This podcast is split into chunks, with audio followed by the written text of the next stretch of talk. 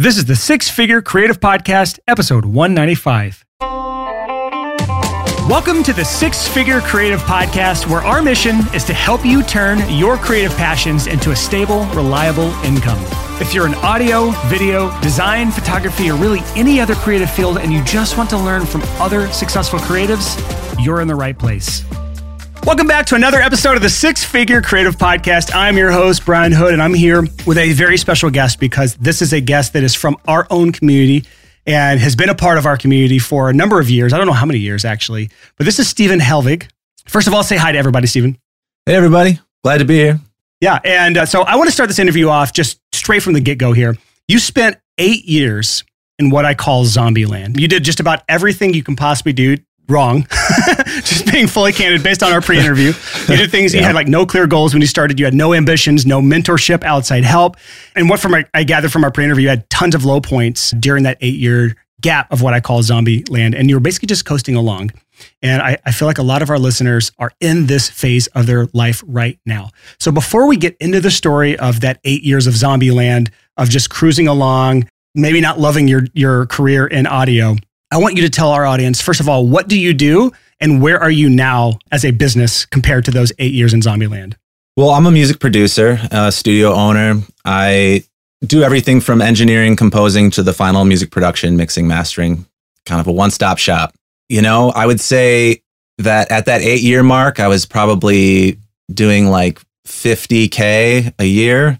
And now I'm over, you know, I'm over the six figure mark. And I would say even the first few years after I started turning things around, it was kind of a slow growth. And then it, it really started taking off in the last five years is where it really, you know, the, the efforts that I started to put in started to pay off, I guess.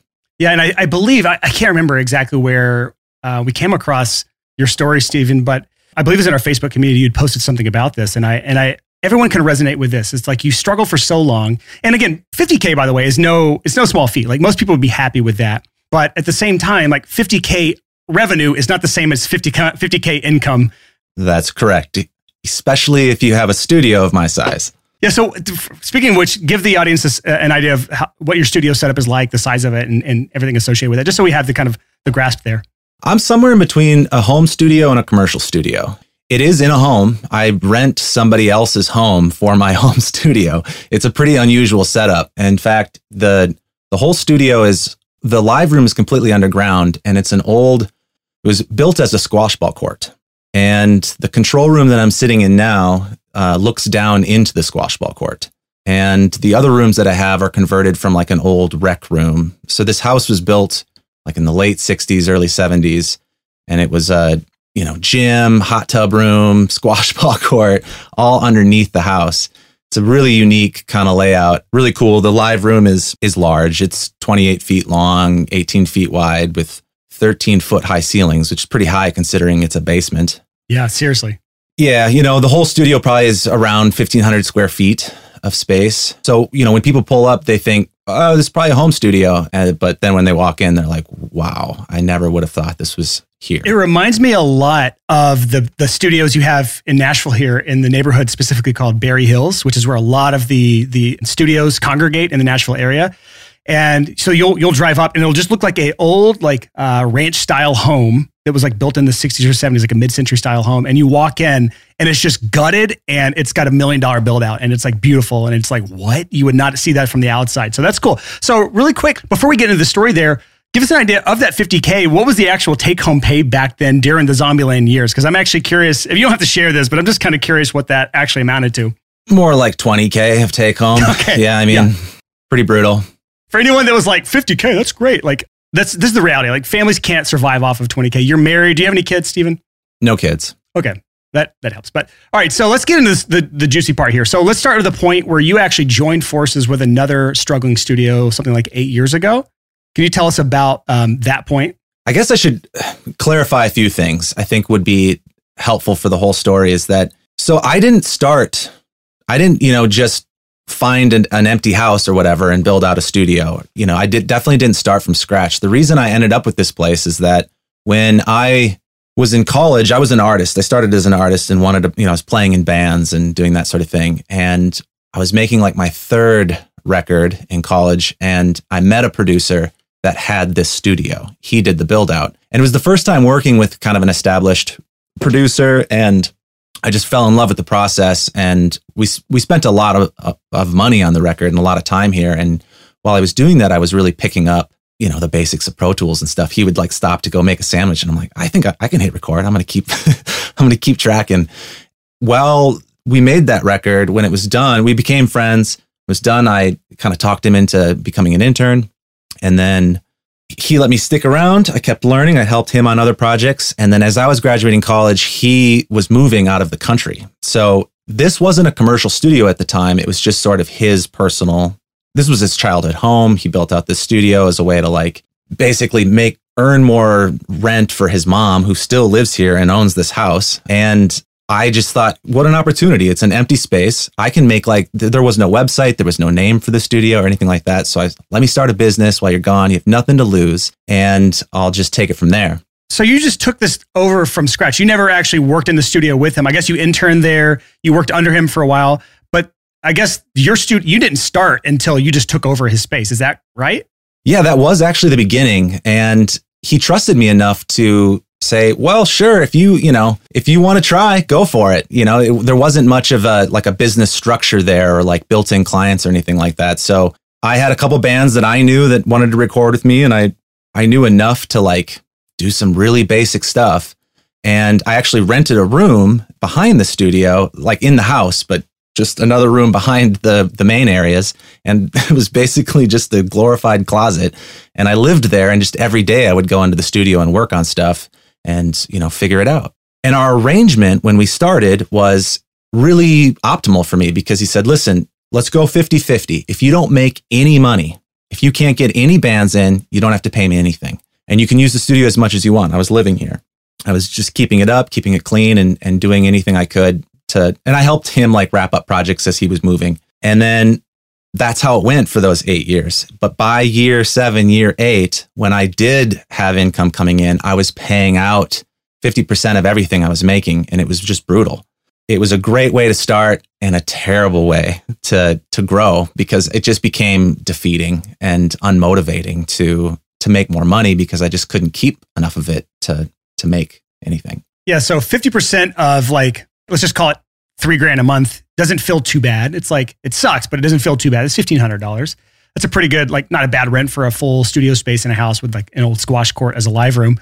But once you start earning close to six figures, like seven, eight, nine, ten grand a month, all of a sudden that becomes really, really restrictive as a business model. We'll get to, I know you ended up renegotiating your rent. We'll talk about that a little bit, but let's talk about during that period, the eight year span is really what I want to hone in on for this interview because I feel like there's a lot we can take away from that that I'm going to call them your zombie years just because I like that term. There's no nothing nothing no slight against you for that, but that was just kind of like the coasting period that a lot of our audience is going through right now. Can you talk about some of the struggles that you had during those those days before you really felt like you had a real business?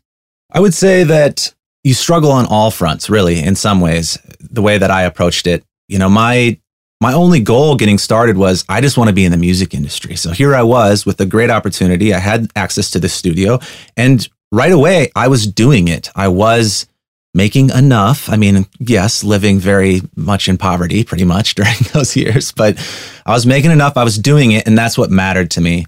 So I think the number one problem was that I kind of in some ways made it right away. I was like, "Oh yeah, this was all I wanted. This is this is it. I can call myself a producer. I'm good to go. Mission accomplished and just keep doing what you're doing, which was just defeating because I, I didn't set any other, you know, higher standards than that. Of course, I wanted to make more money. I wanted to do well. I wanted to stay busy, things like that, but it wasn't clearly enough defined. So, among other things, I think that was kind of the first thing. Obviously, just getting enough clients. I built a website and that helped. And because I have a physical site, when it comes to people searching for stuff, it helps that Google Maps stuff shows up right away. So I was able to get a good bulk of my clients just from Google searches and that sort of thing, and then people that I knew and referrals. But it was never enough. You know, when you're building, you guys have done episodes on this. When you're building things that's largely word of mouth, it's going to take a long time, which is why I'm on year 14 and I can say, all right, you know, this is working now. But if you want to have it take 14 years, that's, you know, that's the way to do it. It's one way to go, but I wouldn't suggest it. I didn't have a, you know, I didn't have a real marketing plan outside of create website. Yeah, that's just not enough.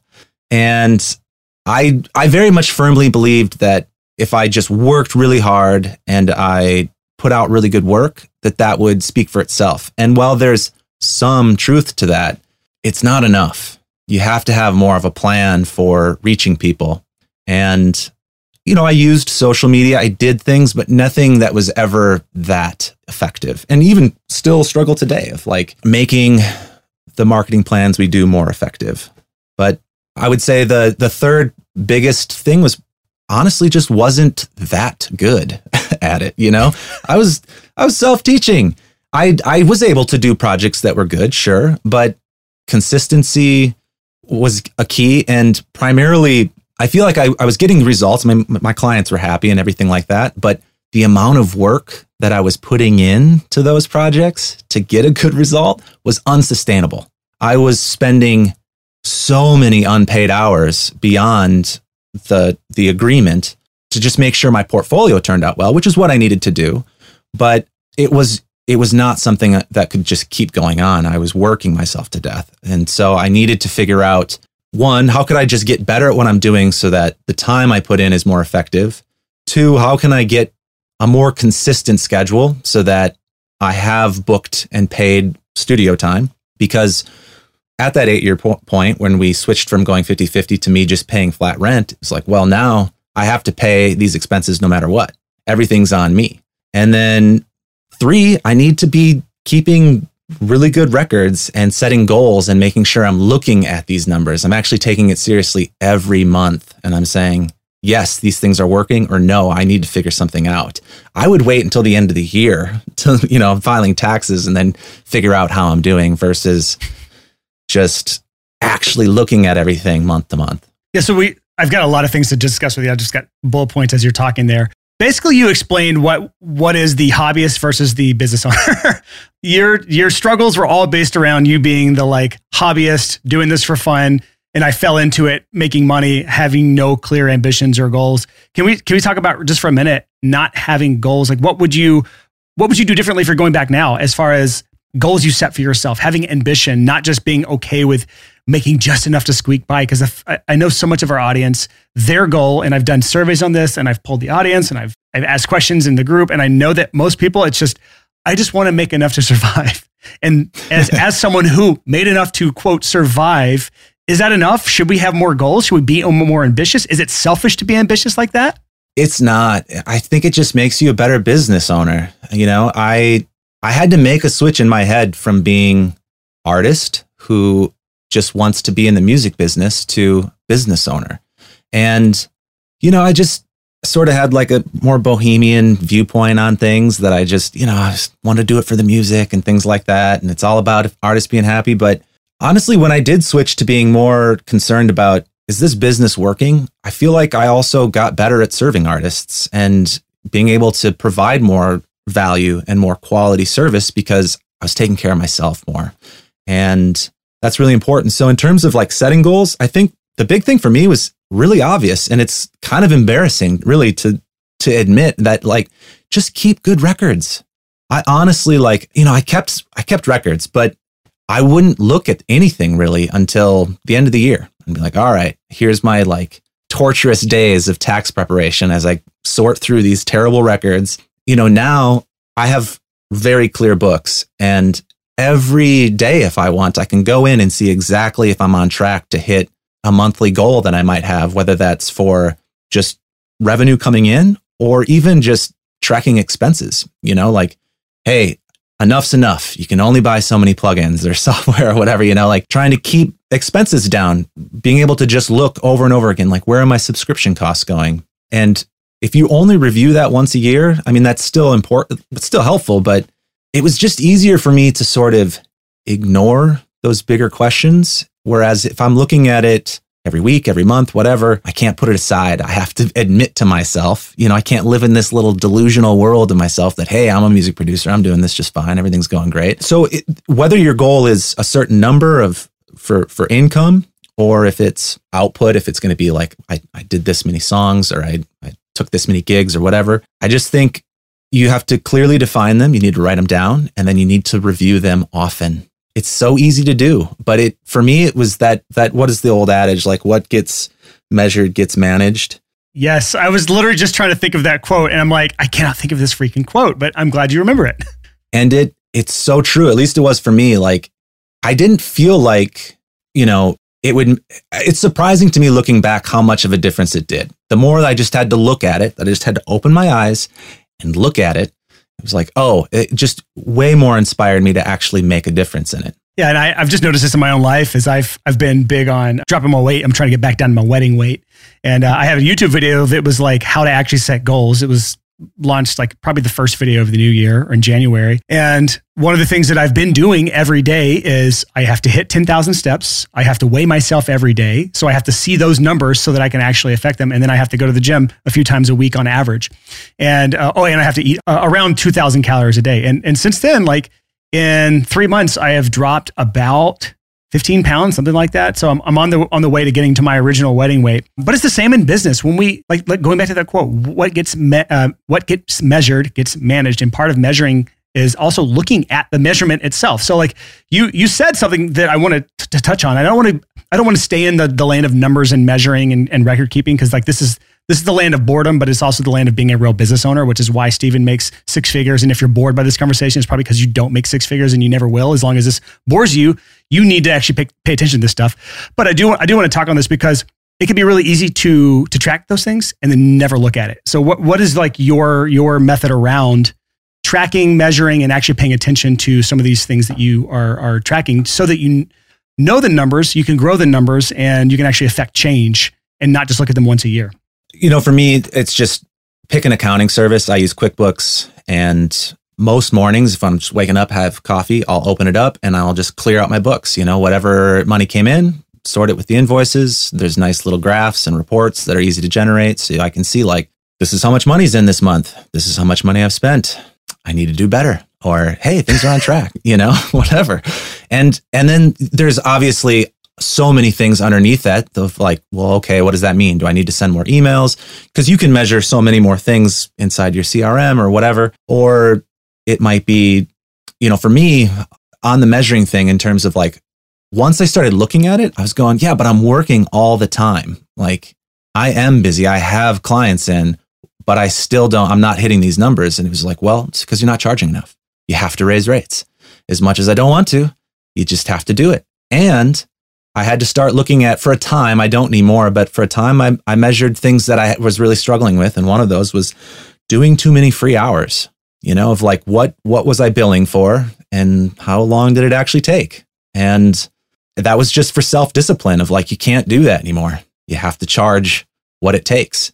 And I measured that until I broke that habit and was able to get more efficient with my time, but also get more disciplined with feeling good about charging what what I was worth. And once I got past that, I just stopped measuring it, move on to the next thing.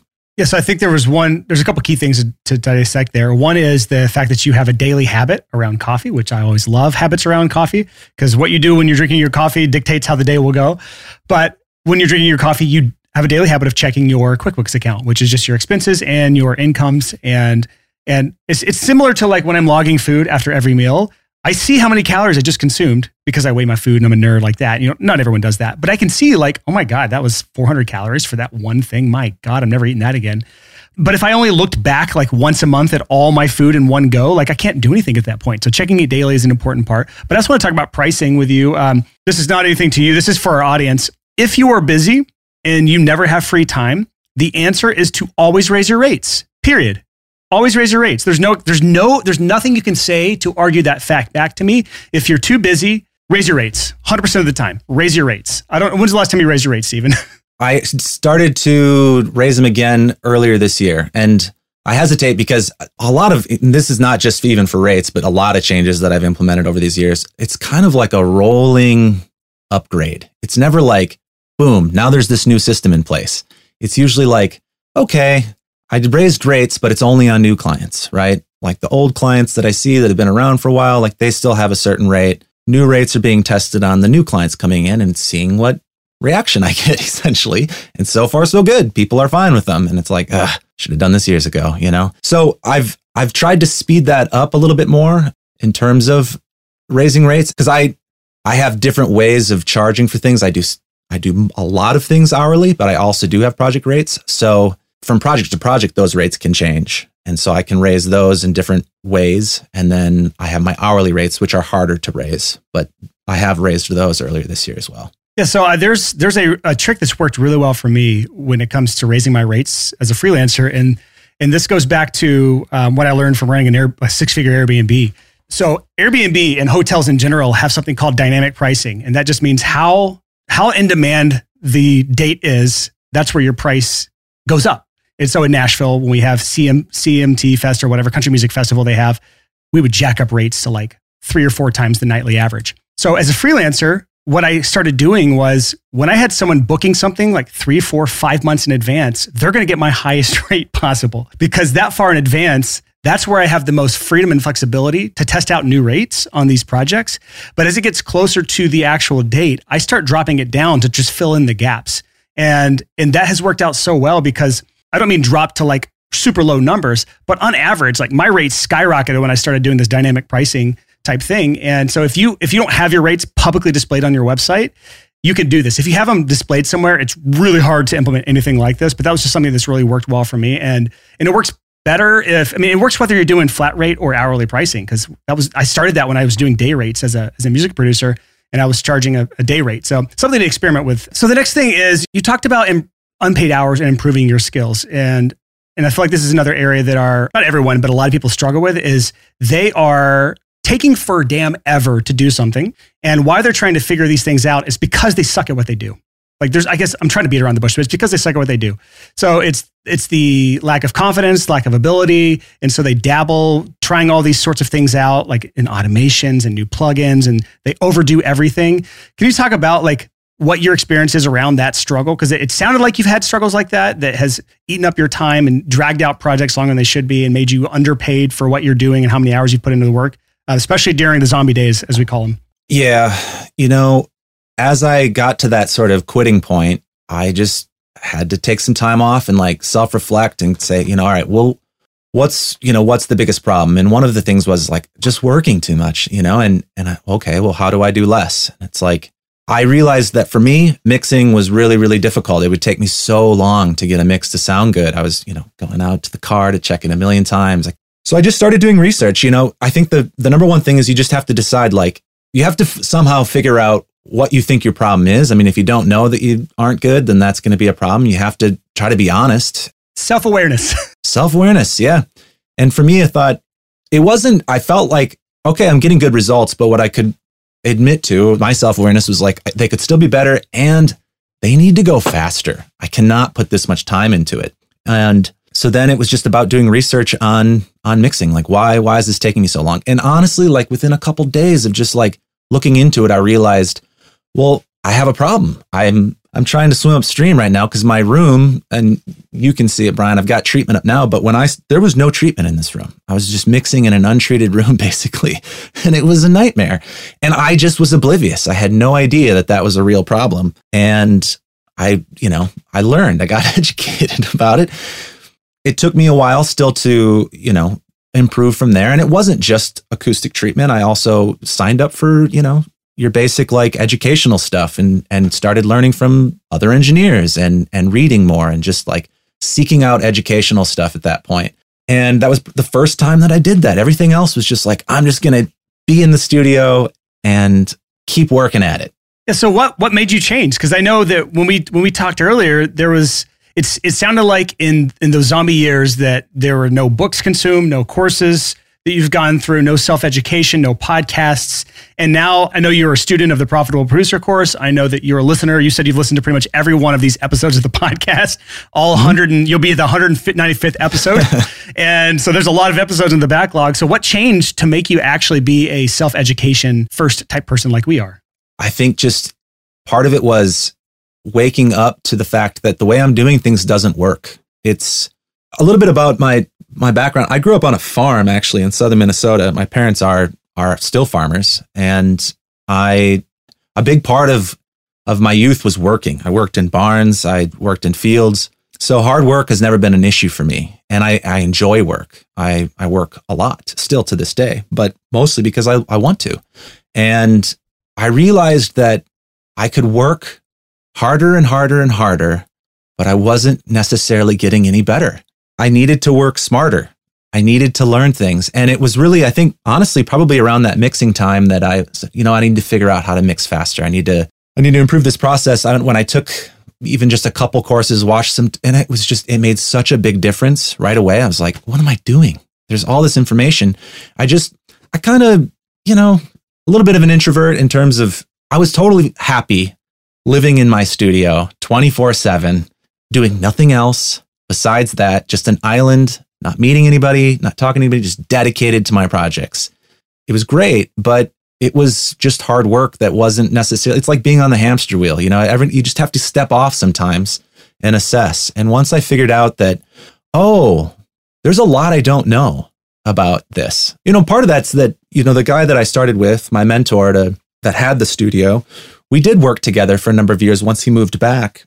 And i modeled so much after him and i did learn a ton about producing music and how to work with artists and you know, being in the trenches, stuff like that. But it was one source of information. And if I would have been looking harder at more sources, I would have probably a light bulb might have turned on earlier of like, oh, there might be some things that are missing from this source of information, you know? And that's not to take away from him at all. The way he did things worked for him.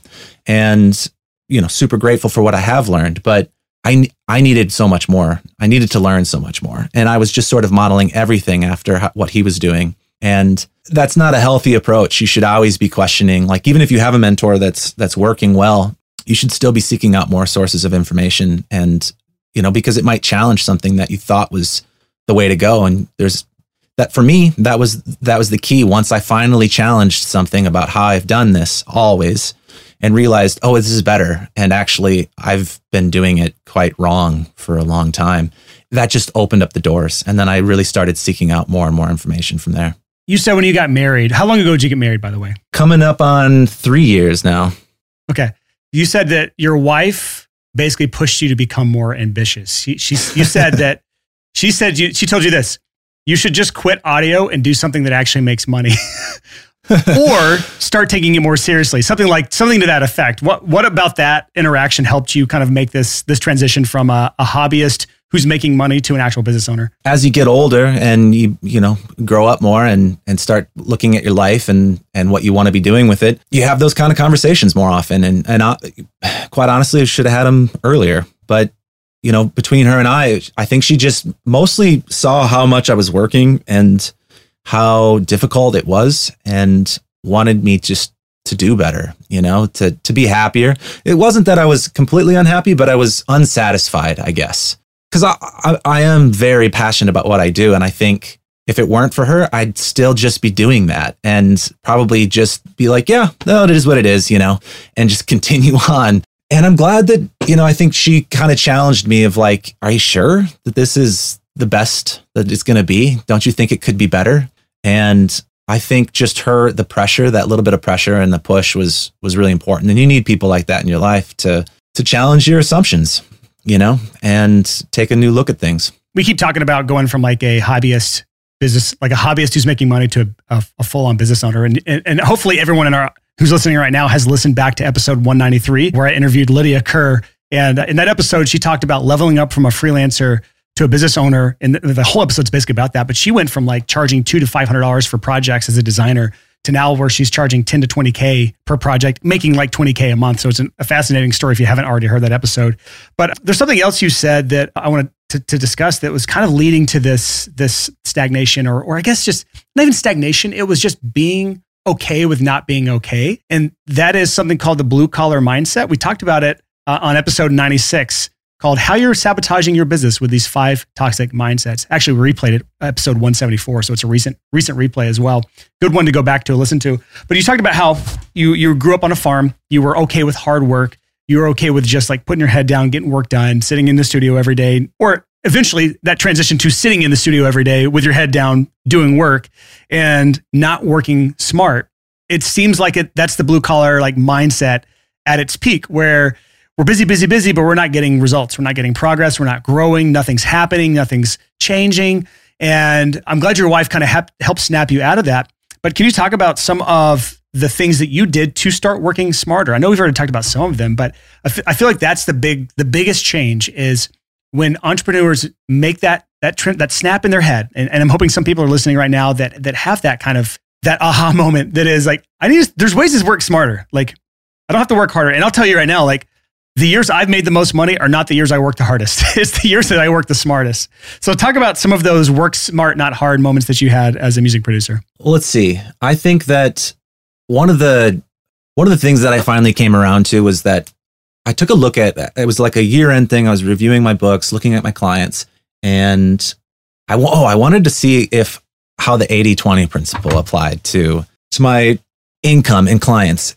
And can you just really quick give everyone the the rundown of what the 80-20 principle is for those who have not heard that episode of the podcast?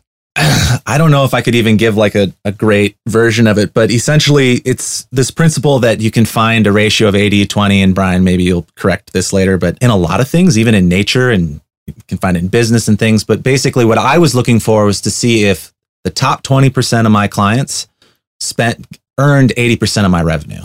And I did the measurement and it was close. It wasn't perfectly 80 20, but it was like the, I think even still to this day, like the top 25% of spending clients bring in 80% of the revenue. I just realized that, you know, if I just got like two more clients in that, in the, in the upper tier, I could drop like 400 hours of work. and so, but there was a thing for, for me personally, because I, I, I do really care about about my clients and uh, you know a lot of these people have kept me afloat and i it's not you know the, the business is important to me but it's not just about business. I didn't want to just cut those clients out so what i did was i hired an assistant and i figured out a way to just kind of systemize a big chunk of these clients because a lot of this stuff was smaller budgets easier sessions and i i hired him which i was super nervous about but it was life changing just to have somebody else do that work. It ended up being kind of a win-win because I I could stop doing that work and focus on the bigger stuff that I needed to focus on, but I didn't have to cut those clients out. I just ended up creating another position for somebody else that was fresh out of college and wanted that kind of work and wanted that experience. And so that was a great way of like this is just a better way to do things. And then while he was using the studio, I had more time off. I could focus on other things. So that was probably one of the most critical, like work smarter, not harder things instead of just doing all of those clients myself. So most of our audience, or a, a, big chunk of our audience, are music producers or have an audio background, just because we used to be the six-figure home studio pre episode 150. So get into the specifics, man. What did you hire the person to do? What were those smaller projects that were taking up a ton of your time that you needed to get rid of, and what were the projects that were the 25% that were doing really, really well? So I I work in all genres, and I kind of always have, but you know, per your guys' advice about niching down, I started realizing, well, at the very least, I need to niche down my messaging. I need to, even if I'm going to, I can still say yes to whatever I want to say. Things come in the door all the time that, yeah, sure, that sounds fun. Let's do that. But my messaging needs to be specific so that I'm at least attracting the right kind of people. And then if I get something else that I'm not asking for, it's just up to me. If we have space, then sure, let's fill the calendar. So as I was thinking about what I wanted to niche down to. I was also looking at these bigger projects like albums that were I specialize in doing vocal production. So things that are heavy in vocals and a lot of the projects that were paying more money were were doing that. They were like very singer oriented, you know, either a pop record or folk or something, but in any case, but I had a ton of hip hop clients. And I don't advertise for them. I don't I don't do anything. They just come in and they fill the calendar and I don't mind doing it, but pretty much all of that process was like just a vocal recording over a beat that's already been done by somebody else. Mix and master all happens in like two or three hours, done. But what I realized was that it was just an underserved community and there was a ton of demand and it was a way to just, it kept my doors open. You know, people were willing to do it and we're really grateful. And, you know, we were doing, you know, kicking out a maybe above average product for what they were getting elsewhere. or they were just getting turned away. Other studios weren't even taking it in. And it grew on its own without me trying to do. And it just became like, well, now I'm all of a sudden like known at, in my town as doing all this hip hop stuff, which I don't want to do. And it's really hard to scale because it's just all these short sessions. They don't need full days ever. And when you own a studio, you, you want to fill up the whole day.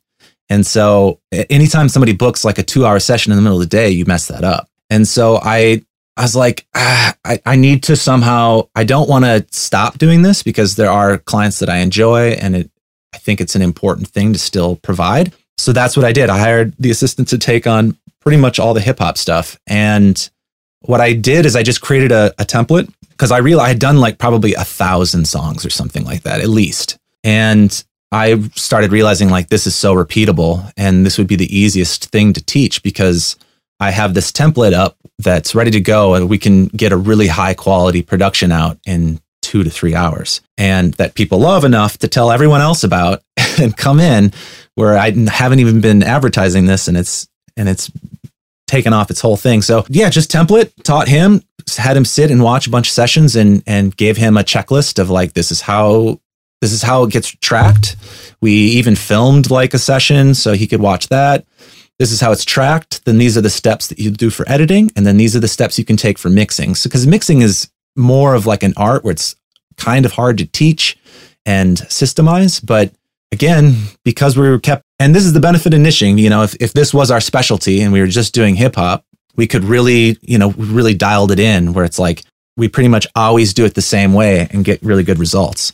And so it was just easy to teach. Whereas a lot of the other stuff I'm doing is is less specific because the genres do change. And you know you go from a band to a solo artist with session musicians there's different processes that I realized I could just hand it off. And it made it basically possible to create a job for my assistant with that could self-perpetuate you know? I don't have to do anything it's just handing over a segment of the business that he can keep running and it makes money and it pays his salary. Yeah, I feel like in the in the recording world, an assistant that does something like that with a well systemized, well oiled machine type process driven service is the closest we can get to passive income as uh, freelancers. And and so that that was discovered by the 80-20 principle. And I just want to talk on that really quick, just to anyone who's still not 100% sure what that means. It is a principle that just states 80% of the results come from 20% of the efforts. And so what Stephen realized was that 80% of his income was coming from about 20, 25% of his customer base, which also meant the inverse was true. That also meant that 80% of his time was probably taken up from 20% of the projects that were maybe some of the hip hop projects, maybe some of these smaller nickel and dime type projects.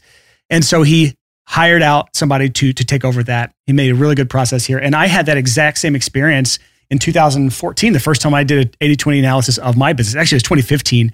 I looked back at my 2014 earnings and I looked, I had earned 122,000 and some odd change that year in 2014.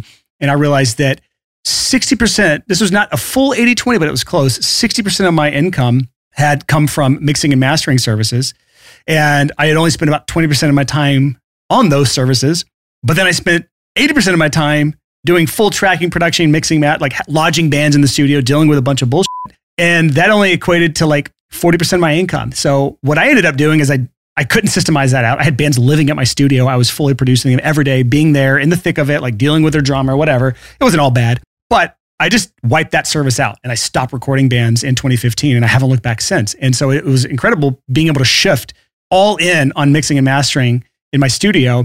And from that point on, my, my income has skyrocketed. So it is a great exercise for anyone to do right now. If you haven't done it in a while, this is something you should probably do every year is analyze in your business what are the things that are taking up a ton of your time that are not giving you a good return on that time. Before we get into the podcast today, let me tell you a little something crazy about myself. I'm actually a psychic, and I'm going to prove it to you. You and I, we've probably never met, but I bet I can describe your business better than you can. Here's what my crystal ball says. You probably have no idea how to get clients other than waiting around for referrals and word of mouth. You're stuck in a perpetual cycle of feast or famine, so you have wild income swings from month to month. You're charging way less than you should and you know it, but you don't do anything about it. You feel like you have a million things you could be doing in your business and you have no idea what you should be focusing on. And you have tons of little half built bridges leading to nowhere because you've jumped from thing to thing to thing as a dabbler. Am I right? Does this sound eerily similar to you? That's because I've been in your shoes and I've worked with thousands of freelancers who've also been there. So I'm not a psychic. My crystal ball is not real. I just have a really clear understanding of what freelancers are facing today. And if I can predict your problems, you can bet I actually have a solution to these problems. It's called client acquisition. We talk about this all the time on the podcast, but for some reason, freelancers still haven't really figured this out yet. This is why I created Clients by Design Coaching. It's a truly unique coaching program that helps you build your own client acquisition machine so you can break out of this feast or famine cycle that most freelancers never escape. So here's how our approach is unique. First, we do a deep dive on your business, we figure out what's missing, and we give you a complete marketing roadmap right from the start. So, no more dabbling, no more guesswork, just a clear path to getting more clients. You always know what your next step is because we actually assign specific tasks to you. So, instead of feeling overwhelmed, instead of feeling scattered, you can just focus on your next step. That's it. We give you unlimited feedback on everything you do so you can feel confident that every single step you're taking is the right one. And we hold you accountable, not by nagging you, but just by genuinely supporting and cheering you on every step of the way. If you're behind on any steps we've assigned to you, we'll proactively reach out and see how we can help. Clients by Design is not a course. We look at it like a partnership. We'll always show up. We'll always give you what you need, but you have to be willing to put in the work. This program is not for everyone, and that is okay. As of right now, I just checked the numbers. We've only approved about 25% of the applicants we've gotten so far. And that's because we are selective. We only accept your application if we believe we can truly help you. So if you're ready to end your feast or famine cycle and build a client acquisition machine, you can apply for Clients by Design by going to sixfigurecreative.com slash coach. That's the number six figurecreative.com slash coach. Now here's our show. So just to kind of shift gears here, man, I want to talk about marketing just a little bit. I, I know this is not necessarily your specialty, and and I can say that because you spent eight years in Zombieland. and again, Zombieland is that that time in your life when you're not making enough to to thrive. You're making just enough to survive. You're making basically enough to kind of like wander the earth as a zombie. You know, like you can your body's animated, but their soul's not there. I'm making this really dramatic. It wasn't that bad, I'm sure. But but you survived what I call the word of mouth death trap, and we've talked about this on an episode uh, recently, back in episode 182, just called the word of mouth death trap and how to avoid it.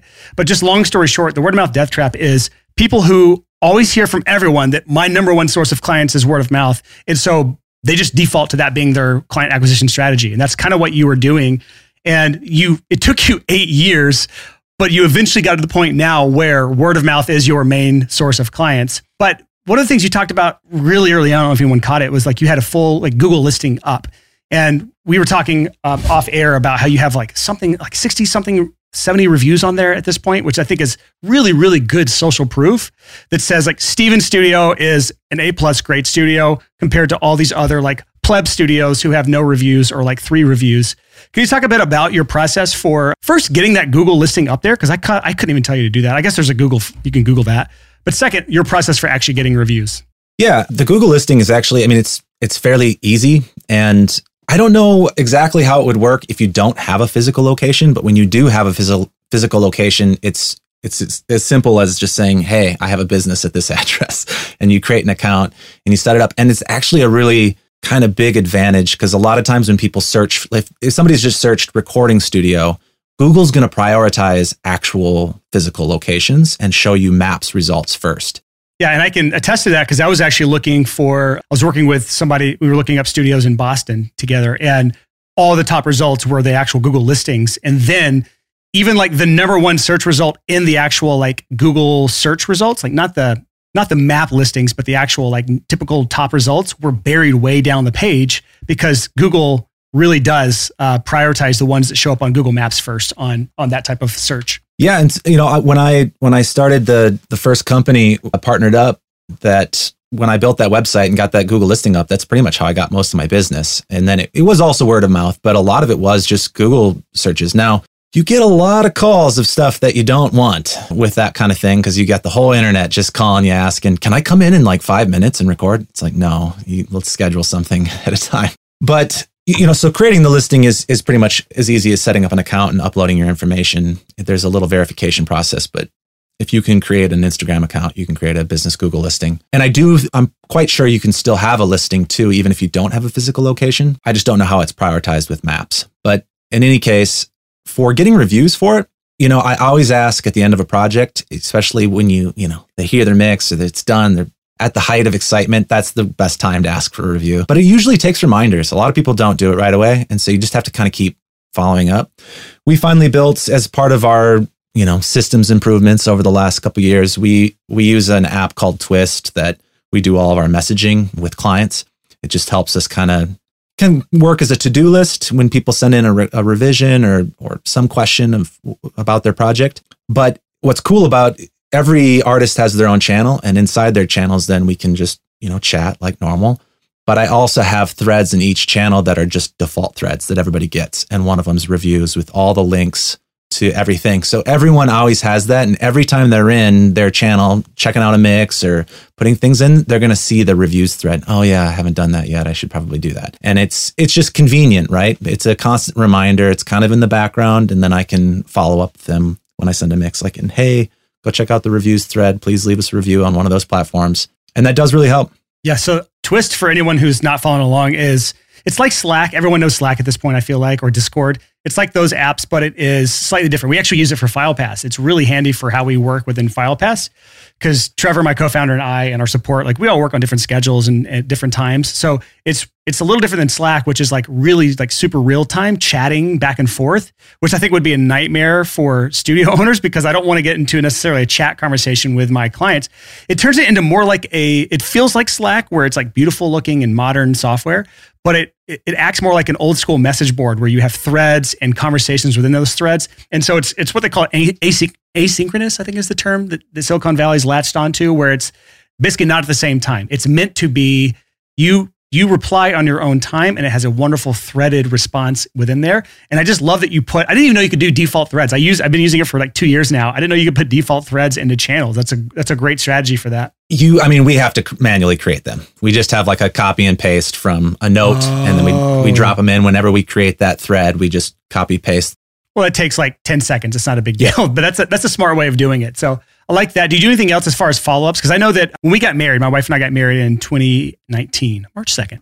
And we had an incredible experience with our wedding DJ. And and so he he had to follow up multiple times for me to actually leave him a review, even though he did an incredible job, like a perfectly flawless job at our wedding. Not a single bad song played, nailed every music cue, like awesome dude, kept the the dance floor going the entire time. It was so fun. And this was a dry wedding, by the way. So that's a really hard thing to do to have a like a really good dance floor when you have a dry wedding. But because I don't drink and you know whatever, so and, and conservative parents, families. But he had to remind us like multiple times over a many month period and he had to like hit me up with text and he had he had a pretty well oiled process for getting that review do you do anything like that or is that do you feel like that's overkill yeah i don't although i probably should because i don't think there'd be anything i never he, i never felt overbearing it was like it was just every now and again he would ping me to remind me like might be a month between and I would feel bad because I hadn't done it, but I just wouldn't have been at a spot where I could have done it immediately. And then it slips my mind. And then another month would go by and he'd ping me again about it. And then eventually I left one and I put all of our wedding photos in there, which is part of the reason it took so long because I wanted like photos of everyone on the dance floor just so it made the review look better. And like, so it's just, it was one of those things like I, I try to remind people in our audience at least that you can follow up for things like this for review requests, for even referral requests, or just following up with past clients to see if they need more work done like six, eight, 12 months later. You can keep following up and they don't care. It's not, they don't feel like you're bothering them. Yeah. I, I do some follow up and that was again one of those things that I had on like a on my measuring, you know, as I would look at stuff daily was this was a weekly thing that I looked at, but one of those things was well, how many reviews am I getting? And I think I tried to get one per week if I could. And sometimes that was hard just depending like a big project you get one review and it takes a year or something, you know. But then you do like 10 hip hop products projects in a week and all 10 of them leave reviews. Right. So I, I I did stop measuring that one because I felt like I got to a number of reviews where I was okay, but but since I stopped measuring it, I've the, I don't follow up as much anymore. But that was that would be a reminder for me. Like I haven't gotten one, and we would kind of make that between when I say we, my assistant and I, just like a goal where it's like, all right, we're under on reviews, so now we force ourselves to do more follow ups because we just aren't getting them. People aren't doing them naturally enough. So keeping the honestly keeping these numbers top of mind are so important. And, and it's funny you said that. We we used to really take our our podcast reviews seriously and our ratings and reviews on iTunes because that's a really good gauge of like how big a podcast is, how successful it is, and that helps get guests on. And we stopped paying attention to that. And because of that, like our reviews flatline. So this is uh this is my reminder to myself to remind you that if you are listening on any platform, leave us a rating. Not even a review, just just put the put the put the dots on how many stars you like us, whether it's one or five stars. Do it right now. If you're on Spotify, they actually have reviews and our ratings in Spotify now. Go do that. If you're on another app, Go to go to iTunes and do it. Anyways, Continue on what you were saying, man. Self service there. No, it's but it's true. I mean, and even even follow ups like for for clients and stuff. Like it used to be before I implemented a CRM. You know, I'd, I'd respond to an email, whatever, and then I would maybe follow up once, maybe twice at most if I really wanted that project. And if they weren't hitting me back, I would just stop. It's like, all right, on to the next thing. And, you know, got encouragement. And you guys, I think you, Brian, at one point had said like maybe in a CRM episode about how like how much your income increased once you did like 10 follow-ups or something like that. 50% of my income came from like follow-up 6 or greater. Yeah, and that blew my mind. I was like, all right, I'm going to try following up at least four or five times now, you know, like it, baby steps, right? and and even that was like, holy crap, I you know, you, people can tell you things and you can believe them. It's like when you listen I listen to the podcast like a lot of you out there and go, oh yeah, all right, that's cool. I, that's something I can do. But then that laundry list gets so long of like things. so just baby steps are fine. And that's kind of where I got where it's like, all right, well, let me just try to do a little bit better. Let me just try to do four or five follow ups because I don't know if I can get to 10 without like really feeling cringy about it. And because I haven't developed that system yet, I don't have like enough of a follow up process to have 10 original ways of following up. And so let me just try a little bit. And even a little bit has been successful. It's like, okay, well, now it just helps you get to the next step. I'll get to six, I'll get to eight, and I'll I'll develop a better way to get there. Like I'm the type of person that wants to do a process really well if I'm going to do it at all. And so it's really hard to just kind of step into something and be like, eh, I don't know if this is really working, you know. But sometimes you just have to do it that way. Even, you know, just stumble forward or fail forward or whatever, you know, like I'm the same way.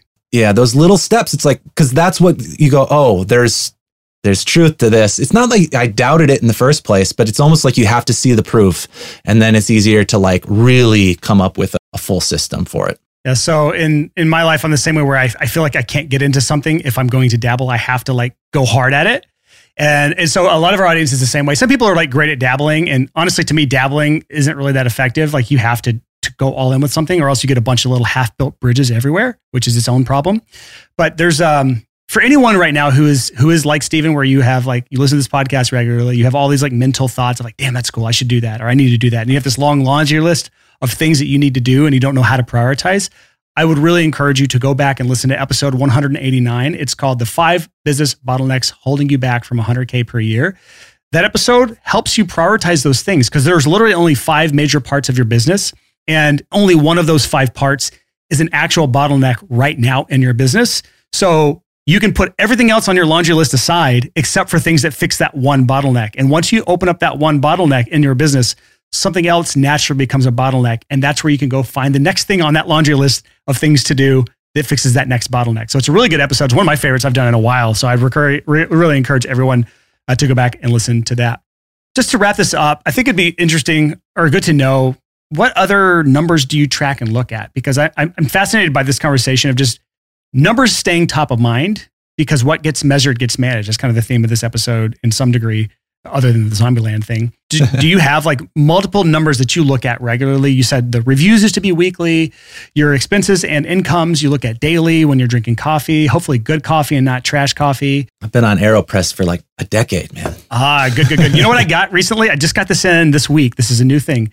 I'm gonna now everyone is gonna go order this on Amazon. I should have an Amazon affiliate link for this. uh, I'm not. I'm just gonna tell you to go order it and just recommend. It's called the Clever Dripper. It is everything good about a drip coffee with the full immersion of an AeroPress. So it's like you fill the chamber with it actually steeps in there, and then it has this little mechanism. So when you put it over a cup, then it starts to drip through the filter. Fascinating, really good coffee, and it's the only kind of quote pour over that I would ever have. So there's my uh, coffee. Uh, by the way, if people don't know, I'm a big coffee person. I roast my own beans, and I'm a nerd over that stuff. But continue on. What numbers do you track? We're off of coffee now. Um, let's see. Most at this point, we're kind of shifting right now because I, I was tracking a lot of numbers that I'm not entirely convinced are worth tracking anymore. So I'm sort of reevaluating, but vanity metrics. yeah. And, and just, well, you know, I feel like whatever you track needs to lead to something. And there were some numbers that we were tracking that are nice to know, but I didn't ha- necessarily have a way of like changing anything about it yet.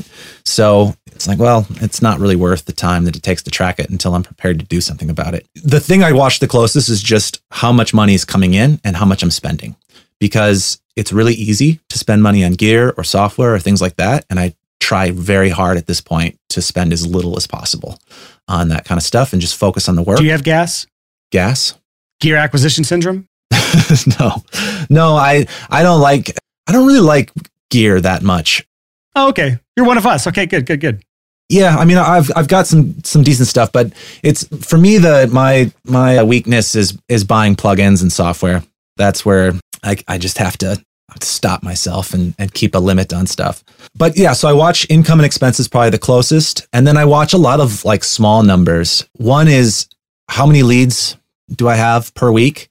Because if they start slowing down naturally, if I'm then I need to go out and send out more emails if I'm doing cold outreach or or even just like, all right, I'll send out a newsletter to all my past clients just to remind them that I'm here and say hello to people. And usually somebody will say, oh, you know what? I need to book a session, by the way, you know. Um, top of mind. Staying top, top of, mind. of mind is powerful. Yep. And along that line, the other numbers we track are kind of based on marketing stuff like how many reviews have we gotten? Another thing will be how many posts have we done this week or month for my assistant just to make sure that we're still because our social media is not big. We have maybe like 800 or 900 followers. It's small, but it doesn't matter because of the people that are following us, they're they're spending money with us and we don't need to have a huge reach. It'd be nice nicer of course to have a bigger reach, but we just want to keep hitting the people that already know us and want to work with us. And they kind of do a lot of the work for us if we keep them interested. Can I can I can I push back on something really quick because this is uh, this is an area that I think a lot of people need a, a reality check on this. Um, what city are you in? I'm outside the Twin Cities. Okay, so you're in like St. Paul, Minneapolis kind of area up there, and so in that area, 900 artists is a lot of artists, like bands and artists in that little area. It's not a, a huge area; it's a metropolitan area, but it's not huge. So like, there's a couple things that like when people say they don't have a ton of followers, they have eight or 900 followers I'd be like, invite them all over to your studio right now and tell me that that's not sure. a lot of people. you know what I mean? Like anyone right now who feels like they don't have, because they don't have 10,000 followers or 20 or 100 or whatever, like you feel like you, it's not worth posting on social media. If you have like 20 followers, it's worth posting because you stay top of mind with 20 of your potentially maybe ideal clients that are following you who will eventually come back to you and hire you again if they are top of mind, if you're top of mind whenever it comes time to make the hiring decision. So like social media is important and, and that is no small feat to get 800 or 900 followers of your ideal clients for your studio. Yeah, you're, you're absolutely right. And the reason we track it is because we know it's effective, even if some of it's hard to, to measure exactly because, you know, I, for, for us, we don't have like a, a, ton of people, you know, commenting or anything, but we are still very careful to stay posting and, and keep people knowing that, hey, we're doing this. This is what's going on in the studio, whether it's through stories or posts. I know that it works because people use it as just like verification. They might still go to the website and fill out the contact form and hit us up through that, but a lot of them are still at least checking to see like, does this look like trash or does this look legit on our Instagram? And uh, I think you guys did an episode on this too, where it was like, if you're not going to be super active on social media and you know make that your your your main marketing scheme, at the very least, you need to have your page look good and serve as kind of the landing page or a website that can answer some questions. And so ours is entirely set up like a website. You know, our highlights, it's like one of our highlights is just reviews. One of our highlights is just like portfolio. One of our highlights would be maybe some different services. So, and then everything, like every post that we have is got music in it. It's it's basically the whole feed is just a portfolio. Yeah, so you're referring to episode episode 131 where we had Brandon Brown back on the podcast on how to set up your Instagram account for success. I believe that was the episode where we talked about the Instagram landing page. And this is for anyone who doesn't want to be on that constant posting cycle, just setting up your top your top posts in, in different ways. But also Lydia Kerr on episode 193 that I just referred you to uh, a while back in this interview.